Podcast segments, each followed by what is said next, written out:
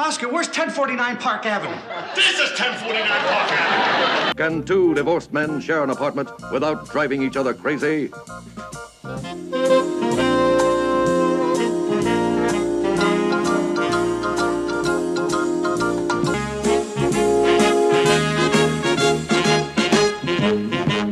Hello, and welcome to 1049 Park Avenue, an odd couple podcast.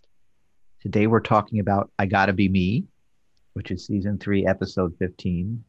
That's available on Paramount Plus. I'm going to just come out and say it that this is my favorite episode of The Odd Couple of all time, We're throwing down the gauntlet. with my favorite scene of all time. Throwing down the gauntlet. Yes. So uh, I feel like I should just put all the cards on the table to start. This is Ted Linhart. My opinion, a mystery. Yes, I I don't want to know your opinion. By the way, this is Ted Linhart with Garrett Eisler. I should have said that. Uh, we'll find out Garrett's opinion at the end. Uh, so, do you want to talk about the writers? Sure. Yeah, well, we better uh, uh, credit the writers of Ted's favorite episode of all time. Um, uh, it's a, a double writing credit. Uh, one, Joe Glauberg, who we've seen before. Um, he wrote "I'm Dying of Hunger," or at least I think he was co-credited maybe with them. And uh, this is their first, and then the other writer is David Duclon, D U C L O N. They wrote this together, and they wrote another one together, which leads me to believe maybe they were a team for this for during this season. Uh, this is David Duclon's first odd couple. Joe Glauberg, as I mentioned before when we saw him, he um, went on to be one of the creators of Mork and Mindy. And David In- Duclon created something too. And David, now that's a name you're familiar with. I see. Yes. Well, that's not surprising because David Punky Duclon, Brewster. Punky Brewster, Okay. Silver Spoon. Boom. That's that's the show. I think I. We're actually remember. talking. Yeah. We're talking classic '80s kids shows. Also, something called Boys Will Be Boys. Don't know I- that. On Our Own. Uh, Family Matters. Malcolm and Eddie. What was Malcolm and Eddie? Well, Malcolm and Eddie was with Eddie Griffin and Malcolm Jamal Warner on UPN. I I, was working at UPN at the time. Ah. Um, Family Matters is, of course, the is that the that would be the spin-off of Perfect Strangers that was on for 11 years with Oh. uh, with uh, uh, the nerd character whose name Bron- Bronson. no, that's Perfect. No, Family uh, Family Matters had um, Mark. Uh, no uh, Urkel. Of course, I don't know why I couldn't think of Urkel. Uh, is that the Family Matters? Are you do you have that in front of you, or is it a different? I Family just see Matters? the title. Family Matters. All right, it could have been Uh, another Family. I don't want to look at from the early '90s. Oh, okay. Yeah, I'm not sure he uh he he's I don't. He didn't create a that. That writer was- on a lot of those. I'm right. not sure he created that. No, that was he- Miller Boyette. But uh, apparently, according to IMDb, still with us, David Duclon and uh, Joe Glauberg also still with us. Uh, but Well, let's get them on. They went their separate ways. Well, we can get them out. We can reunite them because it's my favorite. that would be episode. a great reunion episode. Yes. and, All and no right. one else would do. Yeah. Right. So Felix comes out of the kitchen. He's got two plates of food. Miriam and Murray are sitting at the dining room table. They have food. So the food in um, Felix's hand is for him and Oscar. And Miriam tells Felix that, oh, uh, uh, sorry, Felix says, um, now we feast. And then he says, Where's Oscar now? Miriam tells Felix that he had to go make a phone call. And Felix says he makes a phone call after every course. And then he looks down and says, At least he won't get lost. He leaves a trail of food. There's the appetizer, there's the salad, there's the soup, as he points at the floor. And then he uh, says to Oscar, Oscar, it's time to come in and spill your main course. And Felix stomps around as Miriam asks him to calm down because Felix is clearly very upset that um, Oscar is really not paying attention to the meal. And then uh, Oscar comes in the living room. He's drinking soup out of a bowl in one hand while he's holding a can of beer in another, and he's wearing a dirty sweatshirt, which is just a great visual gag. He puts the bowl down on the fireplace mantle and says, Soup could have used some more salt. Felix says, Why didn't you crunch some potato chips into it? Oscar says, I did. Then Felix says, Are you ready for your main course? Oscar says, Ready. I'm starving. We've been here an hour. All we've had is unsalted soup, a sardine on a half cracker. Murray's ready to gnaw at the table. Felix says, Is that true, Murray? And Murray says, I'm a policeman, Felix. I'm trained to endure. Felix says, Endure, next time you come over, it'll be cookies and cream soda. Murray says, What night? And then Oscar kind of hits him like harder than he should. I don't know if you noticed that Yeah. on the arm. And he says, Can we eat now? Felix says, First they have to taste the wine. Oscar says, Mind if I start with a beer? Wine gives me cramps. Felix says, That's charming, isn't it? Fine, drink beer. You wouldn't appreciate this anyway. Your palate committed suicide years ago. Then he pours wine for himself and Murray and Miriam, and they're about to drink, but Philip stops them and says, We've got to taste it the way wine tasters do it. We taste for three things for the aroma, the taste, and the aftertaste.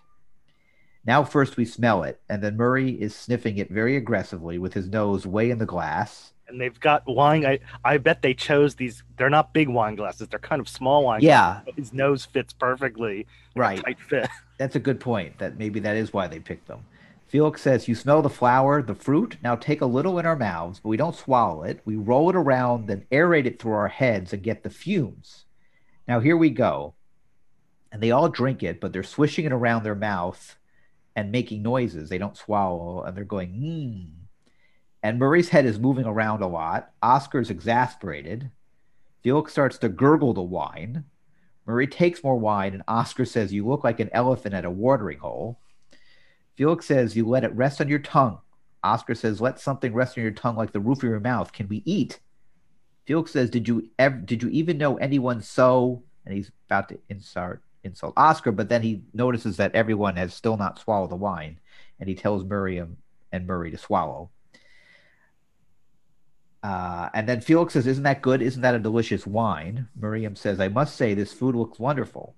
Felix says, Well, I figured since Lord Chesterfield here was dressing for the occasion, I'd go all out. And the contrast is part of what's funny about Oscar's uh, outfit is sweats is that dirty sweats is Felix is wearing a tie.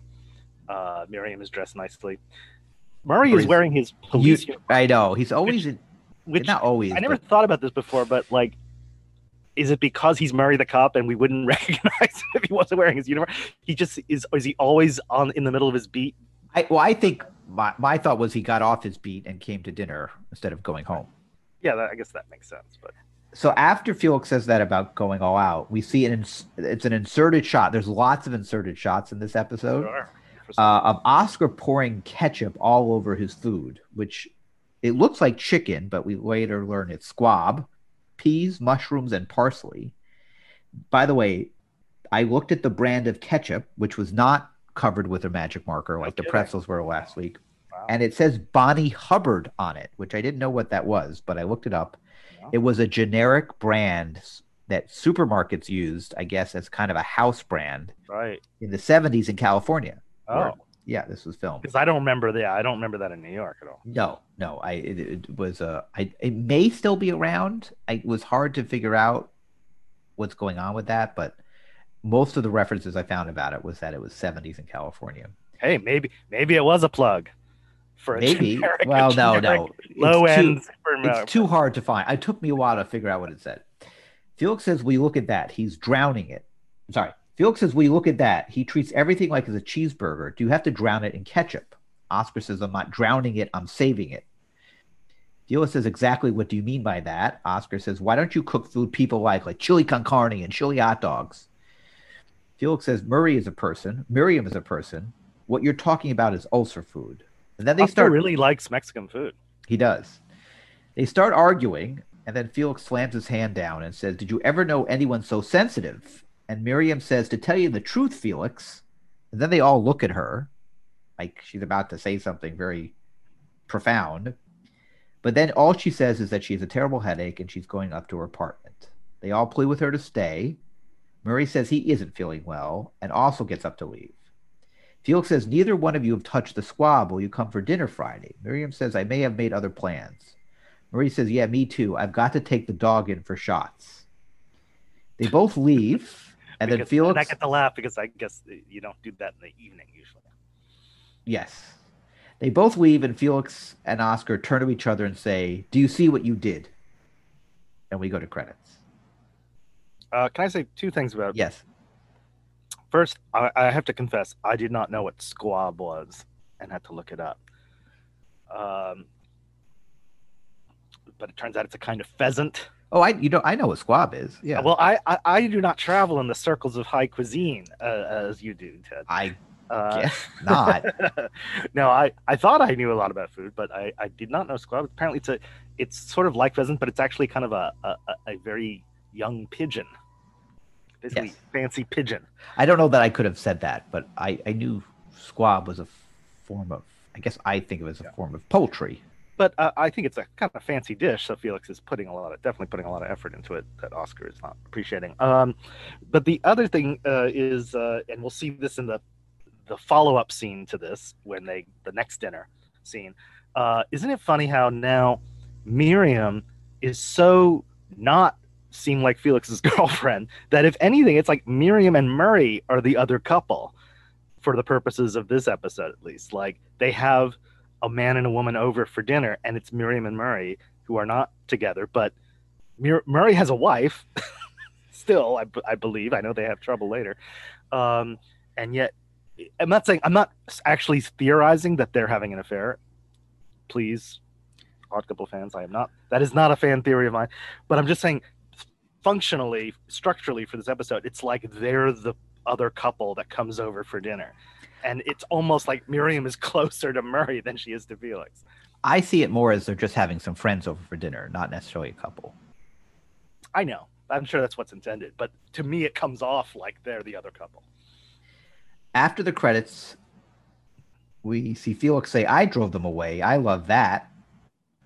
Oscar says, Yeah, you and your compulsive behavior. You drive everybody crazy. Felix says the pot calls the kettle compulsive. Oscar gets annoyed and starts to walk away. Felix says, What? What? What? Since you've driven everybody away, the least you could do is help me clean up. Oscar says, Anything to keep your mouth shut. What do you want me to do? Felix tells him to clear the table while he gets the vacuum, which leads to a very funny scene where, again, this is an overhead shot of this. Oscar rolls up all the tableware in the tablecloth and just puts it in the sink. He rolls it all up, grabs it by the grabs a it by the bag, like yeah. a garbage bag and just puts it in the sink. Which is, aside from very messy, it's also kind of dumping dumping it in Felix's lap. To Exactly. and the audience really enjoys this. They applaud. Uh, next, Oscar gets a beer, which spurts a little bit when he opens. And when he was clearing out the table to do that, to move all this so forth, he did move a flower uh, arrangement uh, away. So when he goes back to the couch, he he he centers that flower, that that arrangement of Oh. flowers, as if to say, you know, he is Oh. trying to be neat. Yes, that was considerate of him. Uh, he puts the TV on, he sits on the couch, and he puts his feet up on the table. Felix comes out and starts vacuuming, which annoys Oscar. Oscar goes in the hallway and unplugs the vacuum cleaner. This is all done in silence. Right. We're not talking. And as he walks back, he he does a gesture with the with his hand as if he's going to shove the plug up Os- up Felix's butt, which Felix doesn't see. Uh, then he goes to Felix. He waves the plug in his face and hands it to him because Felix is confused why the vacuum cleaner doesn't work anymore. Oscar then smells the beer like a wine, drinks it, and gargles, making fun of Felix. Felix plugs the vacuum back in and very blatantly shakes, and um, then Oscar very blatantly shakes cigar ashes onto the rug. Felix yells, Get your feet up, as he's trying to vacuum, and Oscar puts them on the couch. Um, Felix turns off the cleaner next to Oscar and goes to empty the ashtray. While he's not looking, Oscar unbuckles the vacuum cleaner bag from the cleaner itself so that when Felix turns around and turns it back on, it emits this mist of soot.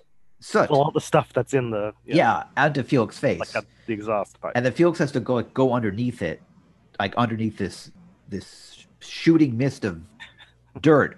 And it's impressive how they I don't know if they how many t- vacuum cleaners they experimented with to to get this to work or it's a rigged prop, maybe. Yeah. or that. Uh, it is, uh, and that's the end. Is that the end of the scene? Uh, that is the end of that scene. Right. Yeah. You know, it's funny. I just want to, when you were saying how si- this is all silent, it just reminds me there are actually they do this pretty regularly, or they've do it not often in the show to have a long scene like this, which is usually of, with no dialogue, which is often like Oscar messing, you know, trying to interfere with Felix's cleaning, uh, you know, and it's all business. It's all physical business. and it also reminds me of the the the monks scene in Silence of baking the bread, right? And Garry Marshall saying that he, uh, you know, liked to give them scenes with no dialogue so they didn't have to learn their lines. But uh, you know, something funny about that is that learning all your blocking for one of these silent scenes is just as challenging as learning dialogue, like learning what, remembering what to do when and uh, how. So I, again, I don't believe that Garry Marshall theory, but what I do believe is that the Odd Couple play and movie set the standard for this with uh, exactly the same kind of scene where Oscar is really mad at Felix at the beginning of Act Three, I think, or second half of Act, Act Two, Scene Two, Act Three, uh, when the famous business with the air spray, with the uh, uh, spray can. When Yeah. Felix, uh, Oscar starts spraying the room while Felix is trying to eat. And Yeah. Felix, they, and then they copied this in the show, uh, in the TV He show. covers the soup. Right, he covers the soup, and then as soon as he uncovers the soup, he sprays it.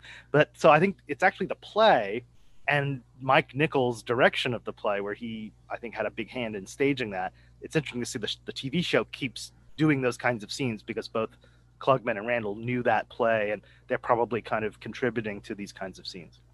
Just a theory. Right. So we have a new scene now. Felix is bringing uh, food to the table. Oscar's not in the room. He takes a large mirror, which he lifts up and says, Good morning, Felix. And we see that by looking at Felix's reflection in the mirror. That's Another breakaway shot. Yeah. It's actually not breakaway. Oh, No, it's a it's it's from the camera, but the way Tony Randall's back is to the camera, he's holding the mirror Yeah, up. So yeah. right. Uh, It's very funny. And then he puts the mirror across from Oscar's seat. Uh, he calls for Oscar to come to breakfast. Oscar comes in very groggy with a cardigan sweater over his pajamas. It's a very funny look. Yeah. he makes his way to the table without looking at the seat with the mirror in front of it. And that's when we get uh, this is our first clip.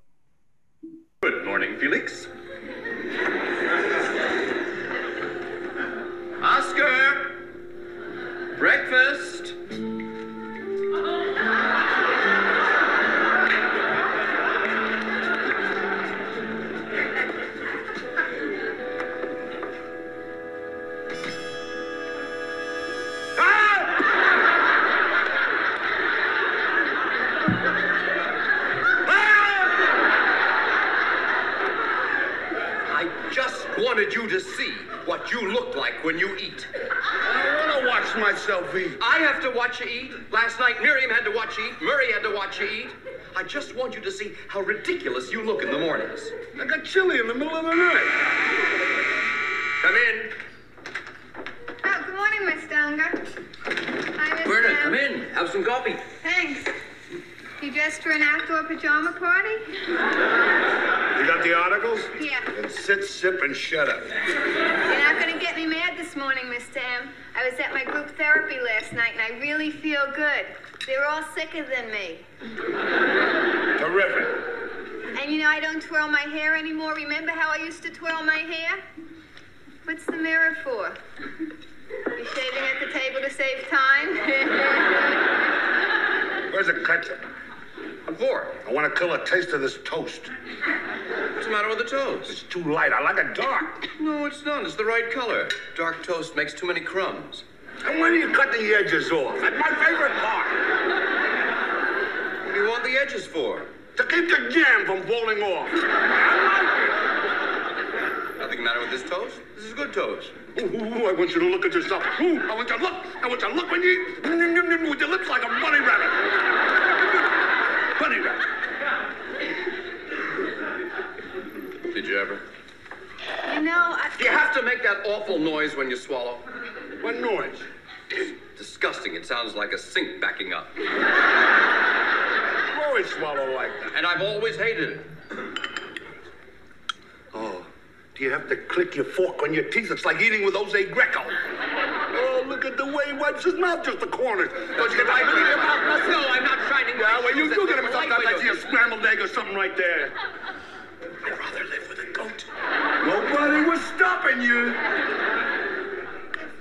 If you'll excuse me, I'm getting a, a, a headache from all this polite chatter. I'll, I'll see you later at A the headache so early in the morning? I get headaches all the time.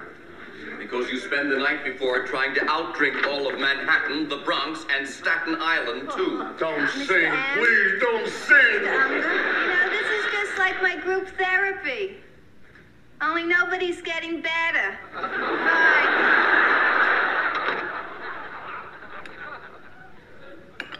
Well, we did it again. Did what? We just drove Myrna out of here. I'll survive. Oscar, at this rate, we're going to wind up all alone. Two wretched old men, forgotten by the world, with no friends, huddled in this room in our shawls. Mine clean, yours filthy. Nobody will know we're here. Terrific. So when I kill you, nobody will find the body. Um, so I I don't know how many people know who Jose Greco was, but he was a famous Spanish flamenco dancer. Uh, I, I was familiar with that. Yes. Um, so we have a new scene which hey, shows. but can I just also yes, say- of course. Thank God, uh, Felix did not sing, as Oscar says, "Don't sing." Manhattan, the Bronx, and Staten Island too, which is from that great uh, Rodgers and Hart song "Manhattan," because they would have had to block it out. Right, which is reference to that song. which is an ep, which is an issue we're going to face later. come into it, right? yeah, right, yeah. right, right. So we have a new scene which shows the establishing shot of Oscar's office. Oscar, sit- 1501 Broadway. right? Oscar sits on Myrna's desk and she asks him what is the matter, and he really looks depressed. Oscar says he is tired. He was up most of the night. Myr- uh, Myrna says, on account of a female. Oscar says, I should have been so lucky on account of a Felix. Four o'clock in the morning with a vacuum cleaner. It's like living with a giant mosquito. He makes a, and then Oscar makes a buzzing noise. By the way, there's a lot of, it's like jokes in this episode. It's like living with Jose Jose, Greco. Greco. It's like that's a that's a. I like that that um that device, and I think um I guess it comes. from They keep insulting each other. They keep. Uh, yeah, but it's a very pointing out each other's flaws.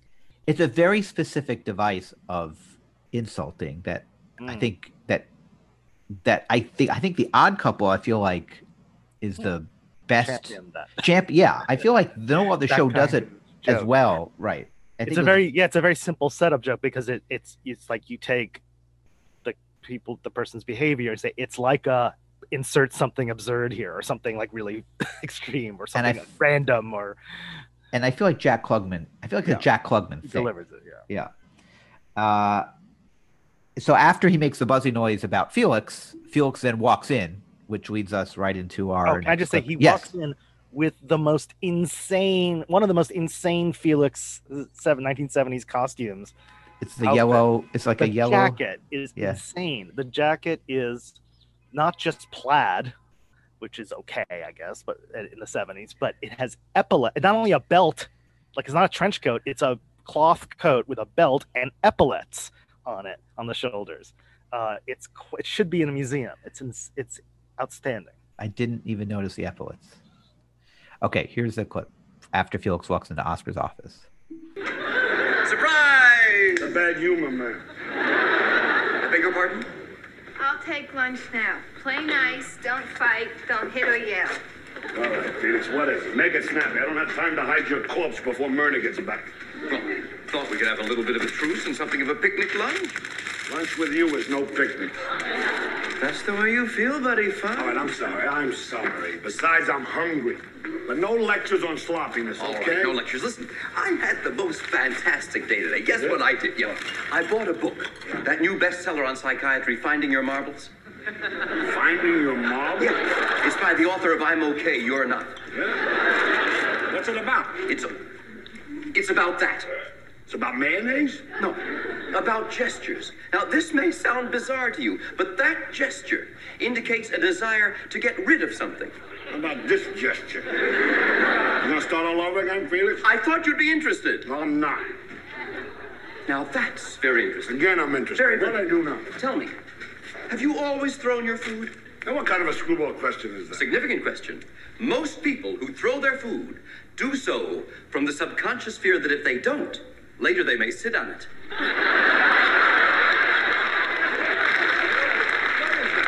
Chapter five? Come No, no, on, no, will come here, come here, come here. What do you see? Prime Minister. No, no, no, no. But what do you see? You see, a great deal of one's personality can be told by the interpretation one finds in indiscriminate shapes. Now, what do you see there? You're trying to trick me? No, no, no. We don't make judgments. This is just a simple exercise. I'm curious. Tell me now, use your imagination. No judgments. It looks like a duck. Oscar, you're a deeply disturbed man. No judgments. Cut the charade, Felix. You're a lousy analyst. I'm just trying to wake you up to the fact that you need help. I'll wake up if you guarantee that when I do, you won't be there. Yes, and then we'll still have the same old problems, Palomar. Let's face it, we couldn't live with our wives, we can't live together. Oh. Felix, what do you want from me? Let's try group therapy. Group therapy? Who needs group therapy? I, do. love my mother. You do, no. I'm going. All right. You'll stay home, and you'll stew in your psychoses, and you'll watch your room ferment. What do I need a lot of loonies to tell me somebody's great? Come to think of it, Felix, that's a very intriguing idea. I want to see if I'm good at it. We'll play. Can you figure this out? All right? Yeah. I want you to figure. I'm going to set something up. I want you to figure it out. You wait out here because I want to set up. All right? Now you wait. Okay? Yeah. All right. Now I want you to figure this out. Okay. Now, what did I do? Oscar, I know what you did. So there's a lot of visuals there. Uh, the first gesture that Felix refers to is Oscar brushing mayonnaise off his tie with his with his hands. Then there's a cutaway shot of dried mustard, but it's just it's too much dried mustard and it's too fake to be believable. um, on Oscar's desk. Then there's a second gesture that Felix refers to as another brushing of the tie, and at the end, Felix, the door to Oscar's office kind of is kind of I don't know how you describe it. It's like a plastic that's not see through, but if you put something very close to it, you can see it through the door. Yeah, it's like an opaque. Opaque. The uh, yeah, the office. It's an old office kind of set up with these doors that you can. There's a kind of window on the top part of it, but you can't see all the way through it yet. So when when Oscar locks Felix out, uh, he pushes his face into the window, yeah. right? Mm-hmm. But So What's- squished face saying, "I know what you did." Yeah. and he can see, we can see clearly see Tony Randall's face, but there's another door to Oscar's office on the other side. Right. So locking him out of that office doesn't That's mean anything. true, but in this episode, for some reason, they don't. Both Myrna exits that door and Felix Yes. enters that door. So for some reason, they're not the door on what would be stage left of the set. Well, it's for not the joke. door, right? You're right. So they, for some reason, they wanted this door. For the It just You know, logically it doesn't work. But this is the second we were. I can't even remember the episode now. We heard a few weeks ago. Yeah, okay, I'm what was it? This Yeah, was funny. This was during the new baby episode. Edna's the the whatever you want. What's the title of it? first and it- baby. birth first baby right the flashback and uh, i remember when that's when felix it's similar same bit it's like felix keeps calling oscar on the phone and oscar is, is wants him to go away and he says okay look there's going to be Oh, a sound it's right. sound like i'm hanging up but i'm not so you just keep talking and he hangs up and then felix takes like 10 seconds to figure out I, he just screams into an to the- phone no one else on the phone saying i know what you did Right. uh, and when this is- when we saw that and you said it's there's another one coming up i didn't know what you meant And That was this one. Yes, because I, I one, right. yeah I remember that. the- That's of it. What I love about this scene is all the 70s pop psychology Yes. satire, Right. Including uh, Who Needs Group Therapy? I Love My Mother, uh, including uh, the, the Rorschach test. Um, and Felix saying, after he says it's a duck, he says, You're a deeply disturbed man. Um, but most of all, the reference to what was actually a very big best selling, uh, iconic book of the era, which is I'm Okay, You're Okay uh, which I looked up because I recognize when he says I'm okay, the author of I'm okay, you're not. Yeah. It's a a, a spoof of uh, of the much more positively titled I'm okay, you're okay, a self help book by Thomas Anthony Harris, published in 1972. So like the year before this. Um, uh, so now I don't think I'm not sure any of the things that Felix says, such as people who throw their food are afraid they may sit on it, are actually in that book. I doubt that. Well, yeah, it's clear that this entire episode was inspired by the pop psychology movement Yeah. of the mo of the time, As we're getting to the role reversal, thing, right? Which which is great that Yeah. something so because you know sometimes in the show some of the the dated references feel dated Yeah. and and don't or necessarily organically fit into this show but this one does because it plays right into the real crux of these two opposite people living together It's what's one of the nice discoveries of, of revisiting the series now is of noticing how much is actually very topical. How many episodes are very topical satire of something very current in the moment. So we have a new scene where we see the exterior of a large apartment building, and then we see inside a small bald man is looking at a piece of paper Hey, in to an be fair, office. partial, balding. not Ball. not totally bald. Fine, balding. The doorbell rings, and he opens the door, and we see Felix, and he asks the man if he is Doctor Abel, and he says he is. Felix identifies himself, and he invites Felix in and says that Myrna told him about Felix. Felix asks, "What did she say?" And then he seems surprised, however, that Myrna said something, and he's obviously he's very worried that this doctor, who's the psychiatrist Mhm. Or psychologist, I'm not sure which, is going to or therapist is going to prejudge Felix. But it does seem odd that Felix would be surprised that Myrna said something because how else would she have set this up? So his reaction's a little unusual. Uh, Dr. Abel says the only thing she said was that he was coming to the session. Felix is clearly worried that she has called him a lunatic. That's what I'm interpreting. Felix says he's a little early, but then he says that's a healthy sign, isn't it? The doctor says he doesn't know and asks Felix what he does, and Felix blinks and shifts his eyes around a lot and says nothing unusual. I'm perfectly normal. Dr. Abel says he meant what does he do for a living? And Felix says commercial photography, portraits a specialty. I take pictures, nothing dirty. Doctor, I feel that I can I can be completely open with you. I'm not here about myself. And the doctor's clearly heard this before and says, "Oh." And Felix says it's about a friend of mine. His Not a name is. Oscar Madison. And then the doorbell rings. And before we get to the next stuff, let me just talk about Dr. Abel is played by Norman Shelley, who has surprisingly few credits on IMDb, filmed credits, because he's really good here. I mean, I think he really plays Yeah, his character I was really well. surprised when you told me that. Um, He has a this episode in Man is as Mannix, but he was famous for Broadway. He originated the role of Nana and the Crocodile in the original production of Right. Peter Pan. well, you know what that means. Yeah, I, I, uh, Nana is the. That means he was in an animal costume. Yeah, You know, Peter Pan. There's the family dog, the Darling's dog. Oh, that's the dog. Yeah, he's in it. So that means someone has to be in a dog costume in the first act, and then the crocodile, of course, is the one who gets Captain Hook. So he's not even an, you know, he's a uh, he's a performer, but in, a, in, in an animal costume, uh, which means he's there for his physical ability, I guess, and um, and the fact that I think there's a reference to him also working as As a stage stage- manager yes, on Broadway yes. during that time. Yeah. So um, it, it kind of tells me he really must have been uh, only like an occasional actor. People used him as a type, but he really his primary business was backstage. And then somehow he ends up in Hollywood in the 70s and is used. And he must have had friends who liked using him as that type. But it's interesting he was not a career actor. That's what I take away too. Um, so at the door is Oscar, and then he introduces himself, and it's always bothered me. I don't know why that the Mhm. introduction is dubbed. It's clearly not Oscar at that scene saying, "I'm Yeah. Oscar Madison." I maybe because he's he's chewing a cigar while he's introduces himself. Yeah, I think a lot of these dubs really are a result of just things getting garbled for some reason in the sound because the actors are, It's just they do such a bad job of dubbing on this show. but it is pretty crude. Yeah. Felix is surprised to see him there, and Oscar's surprised to see Felix, which is confusing dialogue to me. Felix says he thought Oscar wasn't coming tonight. And Oscar says, Well, I got curious. I found out it was in the neighborhood and I thought I'd drop in. So clearly, they they have to find a reason to have them together in this Yeah. scene. Yeah.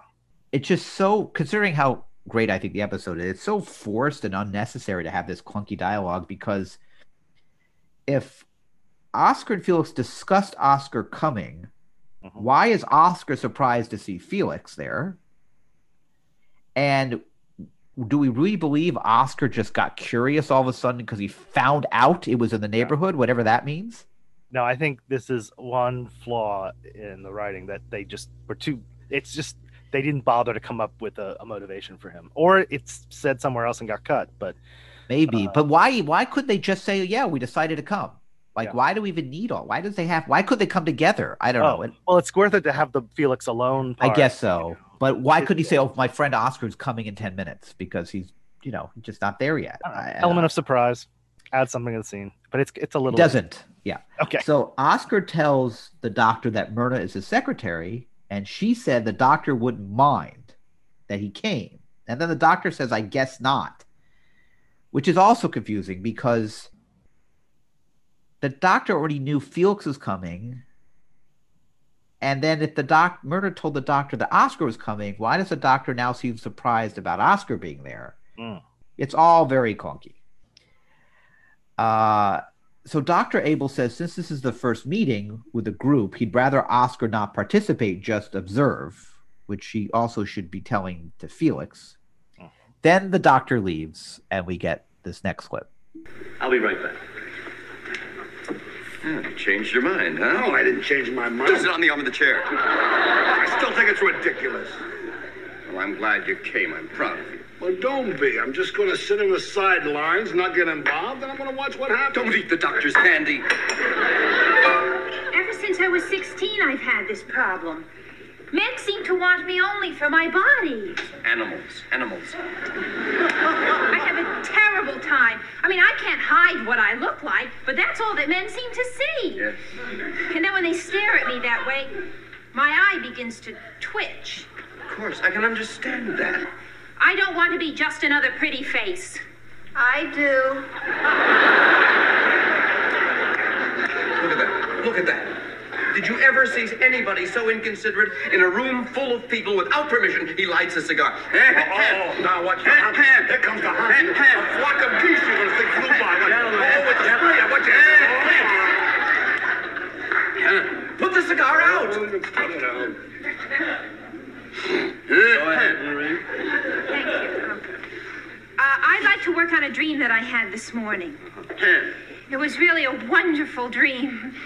I dreamed that I was standing naked before the 409th Field Artillery Division. And they were only interested in my mind. They wanted to talk to me.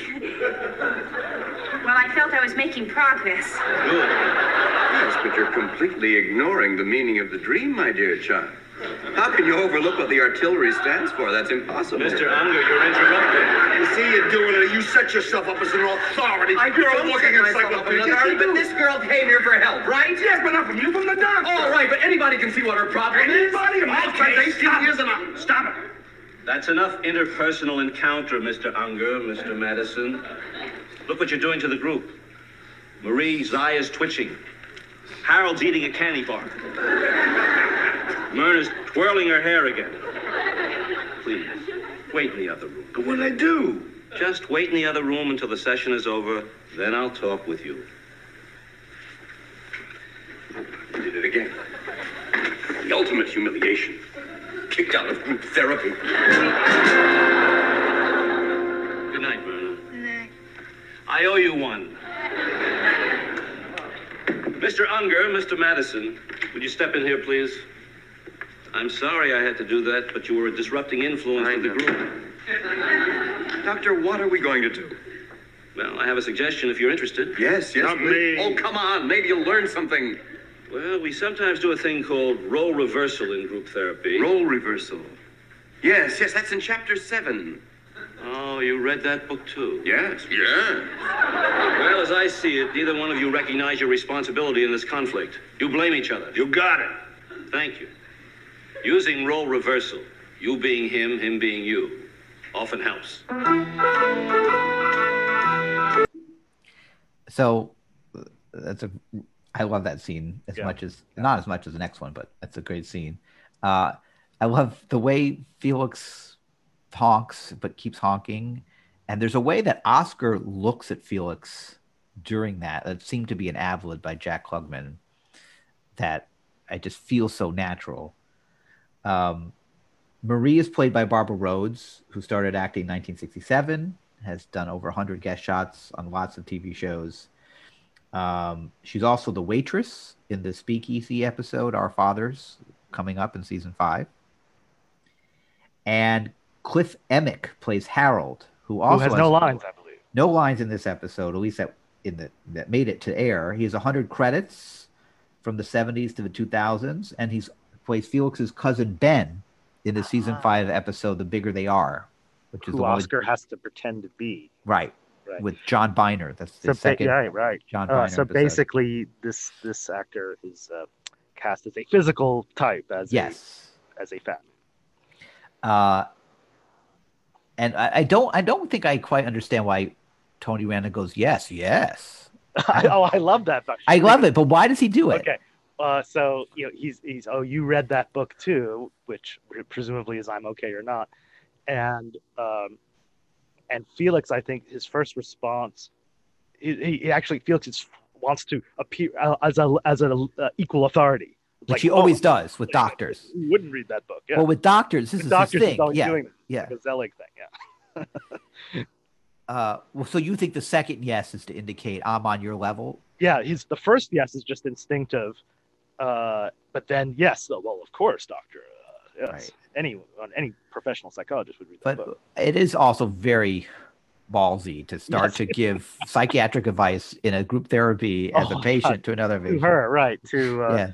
Oh To- my god, to the way he's yeah, I love him chiming in. You know, my dear child, you're missing the point of the dream.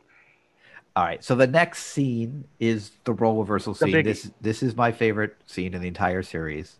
Um, it's visual, so but we can't not play the clip. I think most fans probably know it, and we'll talk about the visuals.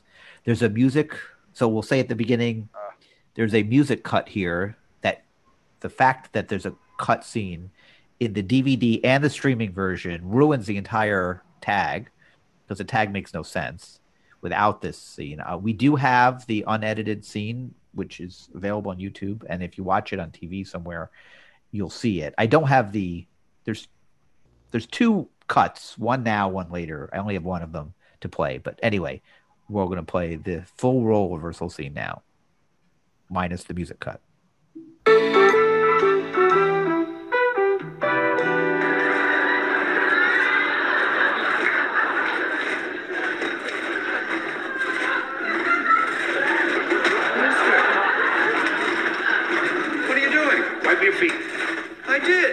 Wipe them again. You're not coming into this clean apartment with city soot on your shoes. What's got into you?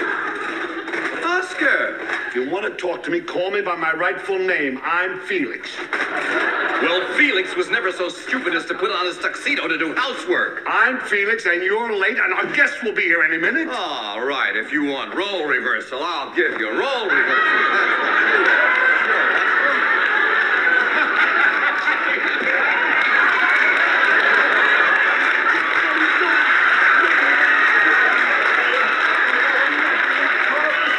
It's like living in a locker room. I had a miserable day, buddy, so don't bug me. Just put the chow on the table. Wash your hands.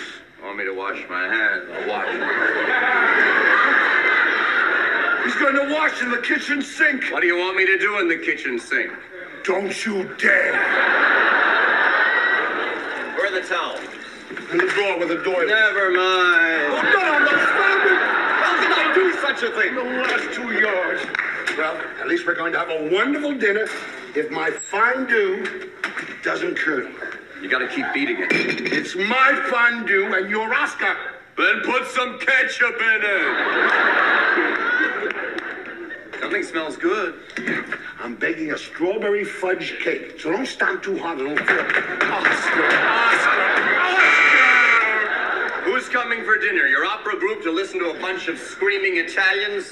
No, Miriam and Murray. They're our objective observers. Murray, bring your nose in here. You're breathing up all the air in the hall. You're right, they're really doing it. Gee, Felix, I've never seen you looking so rotten. You make a perfect Oscar. Oscar, we're here. just like you asked. Oh, just like I asked, just like I asked. Did I ask you to come five minutes late? How am I to throw a successful party if my guests come late? I work my fingers to the bone. No one appreciates it at all. Stop muttering and put the chow on the table. I'm running this party and there'll be no enjoyment. Oh, no, no, no, no, no, no, no, no, no. No, Miriam, I want you to sit there. Murray, you'll sit there. No, and you'll. Oh, I wish I had my. Who cares No, no, no, where they there. sit? I don't care where I sit as long as I sit in front of food. Now, I opened the wine and it's been breathing for eight minutes. Now, if we don't drink it in the next 43 seconds, it is going to go flat. Here's a dollar. Buy another three bottles. It! Murray! Murray, no dunking. Sip it slowly. I want some beer. Swallow, swallow. Did you like the wine? Mm-hmm. Did you absolutely love it? Were you thrilled by it? Remember, you're dealing with a compulsive nut who can crack at any minute. Look at this. Now that's where I All over my road. Oh, but I vacuumed so hard. It's four o'clock in the morning, even when people are watching television. Oh, The air is too fresh in here. I need a cheap cigar. Oh, you're trying to tell me you don't like my cigar? Just speak up. I don't like your cigar. Is that your wine? Yes. Wine, I don't believe. I'm not going to ruin good beer. Did you see what he's going to ruin my party? I can't stand it. My sinuses. Huh? Yeah. Huh? Give me over there. Huh? Now that's no fair. That Huh? Huh? that's not fair. Making fun of a man's afflictions. That's Oh, going what to- about me? You exaggerate. I don't spill beer all over Of everything. course you do. You stain everything. That is a lie. Look at that. Look at that. What was that? Columbus Day two years ago. Prove it. Oh, Prove it. come You on. can say There's anything. one You thing in can a say role anything. reversal, and there's another thing in just. Why, you know that I'm. Oh. Wait, I'm please. getting folks. another headache. You see, you're giving her a headache. You're the one who gave her the headache. You're the one who's been carrying on. You're the the one gossip. Stop it. Neither one of you gave me a headache. You both did. We both did. That's right. It isn't the smoking or the spraying or any of the things you do. It's the fighting and the constant arguing we can't stand. Isn't that right, Murray? Ditto. Well, Felix? I think maybe she's right. Look, if if we try hard, real hard, not to fight, Yeah. won't you stay, please? He cooked for three hours. We won't fight. I swear we won't. We'll really try. We'll make up. Yeah. We'll dip the fork of friendship in Oscar's fondue. Yeah. okay. You realize this is the first time in three years I've lived here that he's Oh, I got the recipe out of the Hobo News. You're gonna love it. Oh, it really does. smell. Oh, it's sensational. Really tasty.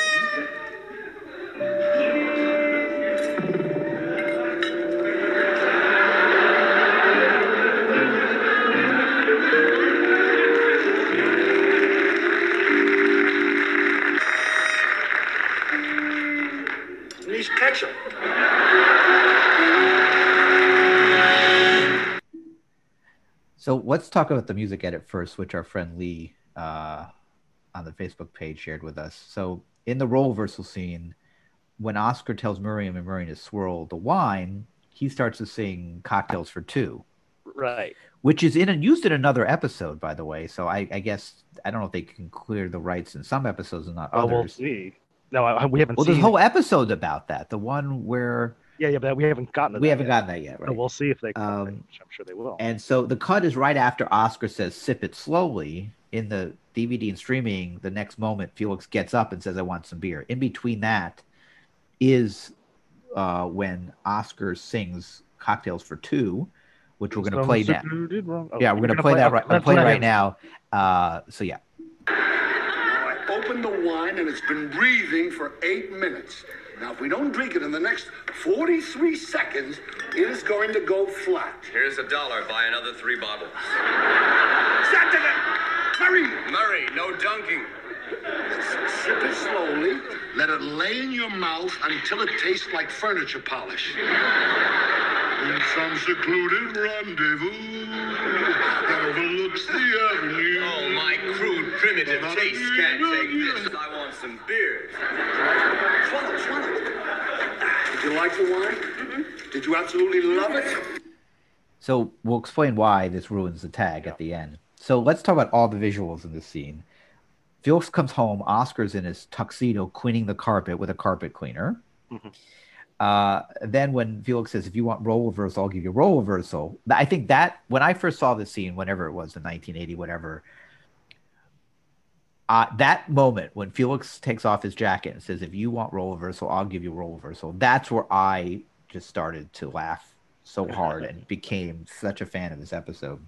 So he throws off his shirt and his jacket. Luckily, Oscar's baseball cap is right there on the couch, so he can put it on. And he pulls his undershirt down all the way down Yeah. as far as it can go.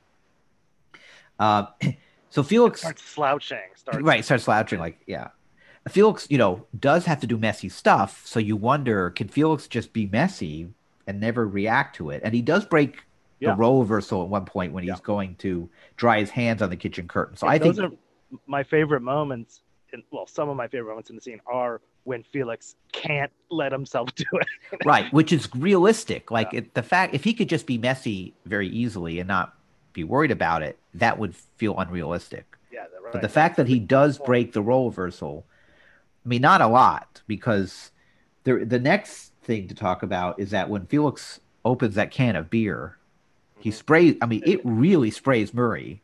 That's Yeah. the visual, and that is really intense. And you, Yeah. it is surprising that Felix, the character, would have no reaction to apologize to Murray right away, even though they're in role reversal. Uh, when Oscar, when Felix puts his cigar out in Oscar's wine glass, there's a sound effect of a right. like a fire getting extinguished.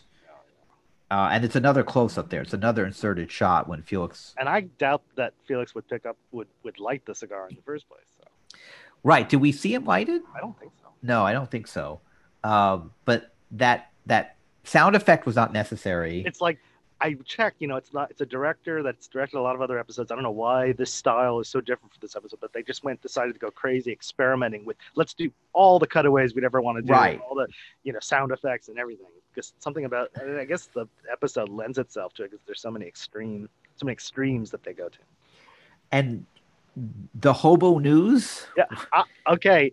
I, I is that a know real thing? I'm not going to go into detail, but I'm just saying it's a it was a real thing in the early 20th century, and people should Google it if they're interested.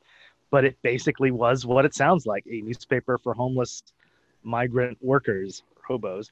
Uh, it kind of reminds me, you know, remember in the was it the 90s? There was like a uh, they was on the subway. Yes. the street street news or Street. Yeah, I remember that. I forgot about that. You mentioned. so I think. Yeah. that was like the modern incarnation of the same idea. So, but it, it isn't even in the '70s. I think a very outdated reference, but it's it's a hilarious throwaway that Oscar's saying I got the recipe not from, you know, Better Homes or, or know, Bon some- Appetit. Bon Appetit. I got from Bon News. So at the end, they all eat Oscar's fondue, and clearly it immediately upsets her stomach. We get that same upset stomach sound effect that we heard last, but the way what we heard, no, that same gurgling now noise that we played last week or two weeks ago, the one yeah, on Sometimes the Great Ocean, that same sound effect is used, that gurgling. Yeah. And then they all run away to the guess to go to the same bathroom to throw up or Fucking shit or idiot. something. I don't know. What are they doing? and- and that's when uh, Oscar says it needs more ketchup. So, uh, are you are you without spoiling your reveal? Are you as much of a fan of that scene as I am, or do you think it's not as good? I as have. did? I love it, but I have. I'll go into it later. I have one reservation. Well, later. Why not say it now? Well, let's. Okay. We're not finished with the episode. Oh, okay. I, th- I was talking about that scene though, Oh, well, not this thing. episode. Talk about the I scene. in, I need to in, in Okay, in fine. talking about the whole episode. I need Yeah. to Okay. So at the tag, Oscar is sitting on the TV set by the front stairs drinking a beer, and Felix is on the stairs with a trench coat over his arms. Felix says, You know, it behooves us to ask ourselves, what did we learn from this experience? And I learned something. I learned how I seem to you. And then he quotes what my research says is a version of a Robert Burns quote. I'm not going to try to do his accent. If you do it, fine. But Uh, it's, of well- the gift that God could give us to see ourselves as others sees us. Uh, yeah, it's Tony Randall showing off again his classical training. Um, I don't have. I would do it if I don't have the words in front of us. But there's it, it doesn't rhyme unless you do it in kind of medieval Scottish accent. Well, the point is, it's like there's a if uh, it's a gift to be able to see how other people see us. Is the quote Yes, if we could see ourselves as others see us. right? And Felix says, uh, "Think of that. You really had me downright. That was great." And as he says this, he opens the closet door to put away the coat that was in his in his arms. And he says, "One thing though, I think I sing a letter a little better than you do." Which if you don't see Oscar singing means nothing.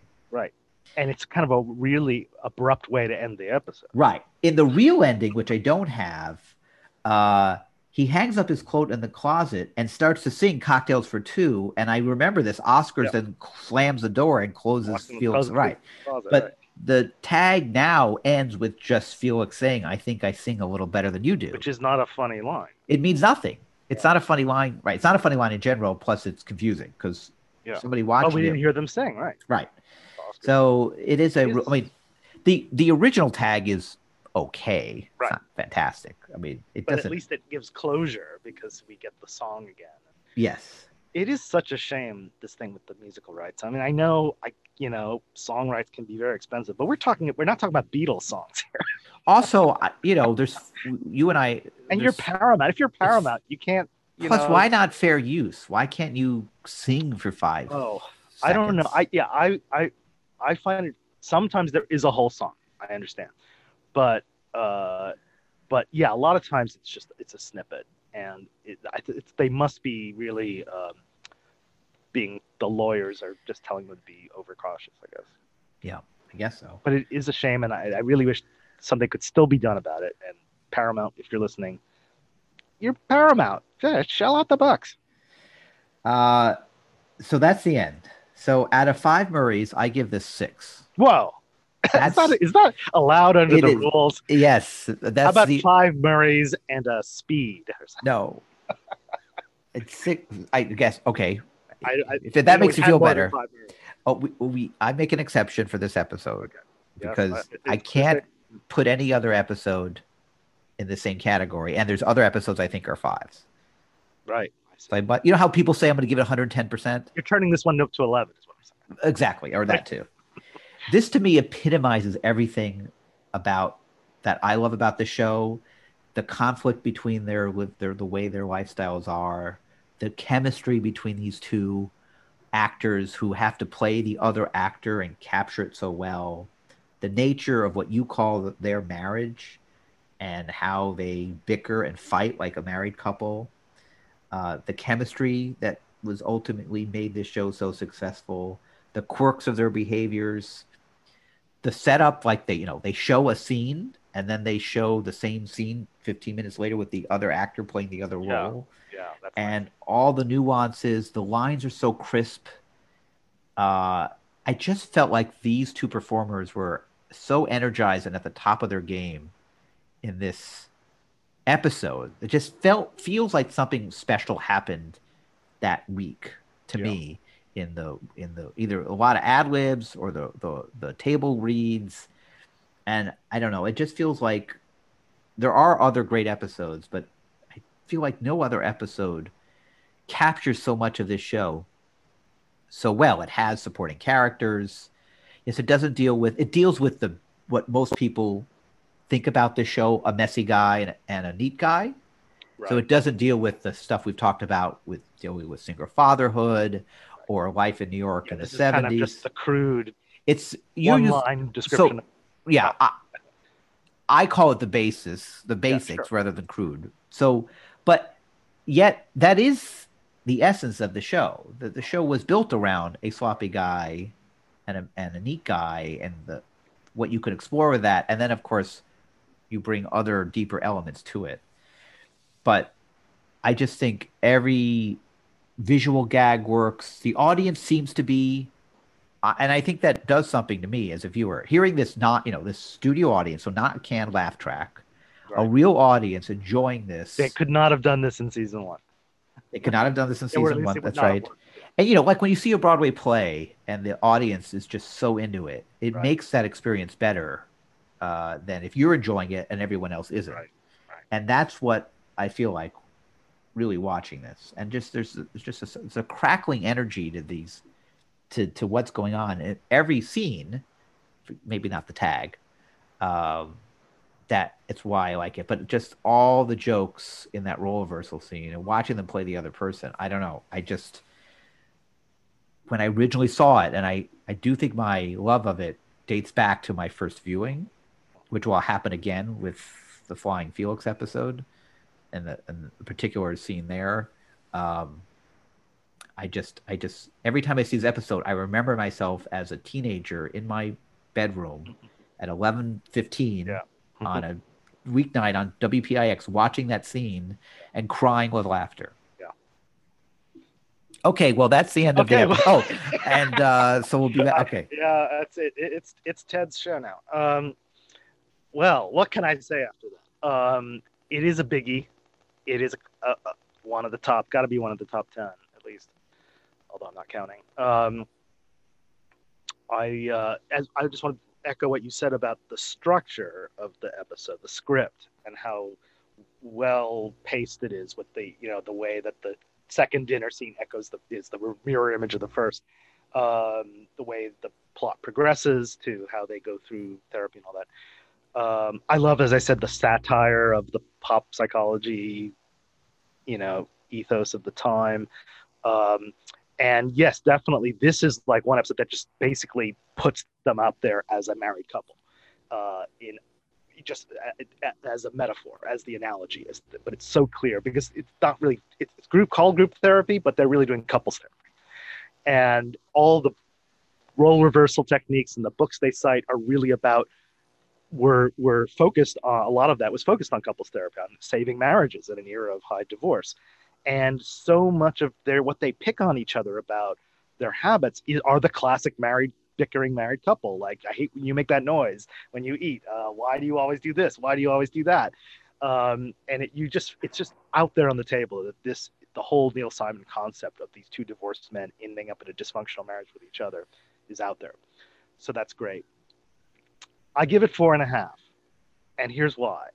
I I think of it as a five, but I have one little reservation, as I said. The the role reversal scene is great, hilarious for the fans. But I just have this is me. I just have a little pet peeve about when sit when shows, especially sitcoms, do something that's really for the fans and a little too self-aware and not really for the general public. You know what I mean by that? It's like a little too self self-referential. I guess I, first of all, I don't have the, when they do that, I actually like it more. So even if I understand what you're saying, Yeah. I find that really Well, rewarding. If you're speaking as a fan, and I guess I I'm- like torn. I'm like I have one But- I have my fan side, but also my critic side. And as a fan, I love it, but as a critic, I'm a little like a little irked at when this. I felt felt this a lot in late Seinfeld seasons that they just were like riffing on the show itself, and I feel like these are mostly jokes for the loyal fans. And that's really it, But why really is that a problem? I understand what you're saying. I don't, well, why, I can't. I know. I'm just saying. I guess in a pure sense, every episode would be geared or would be accessible to a general audience, whether they've ever seen the show or not. Uh, obviously, if you know the show, you'll you'll have a better reaction because you know the characters. But it doesn't. It relies on you already being a fan of the show to get into them imitating each other. Um, I get, uh, they're sure- already like treating Oscar and Felix as these iconic types, and it breaks the reality of it. Like what we were saying about how I love when Felix can't keep it up and breaks character yeah. because that's at least real. Now, I, keep, those are those are crucial to make the scene work because it puts it back in reality. If he didn't do that, I, it would not feel real. That they I, would- I agree with you. I said that earlier. Yeah. yeah so i think i wish i had more of that though uh, i don't know it just i mean it, it, it i'm torn as i said because i think as a fan this is a great thing for the fans but i'm not sure outside of fandom whether it is as satisfying uh, it is interesting that they are doing an episode like this in season three because it also indicates like how in a way the how successful the show is right?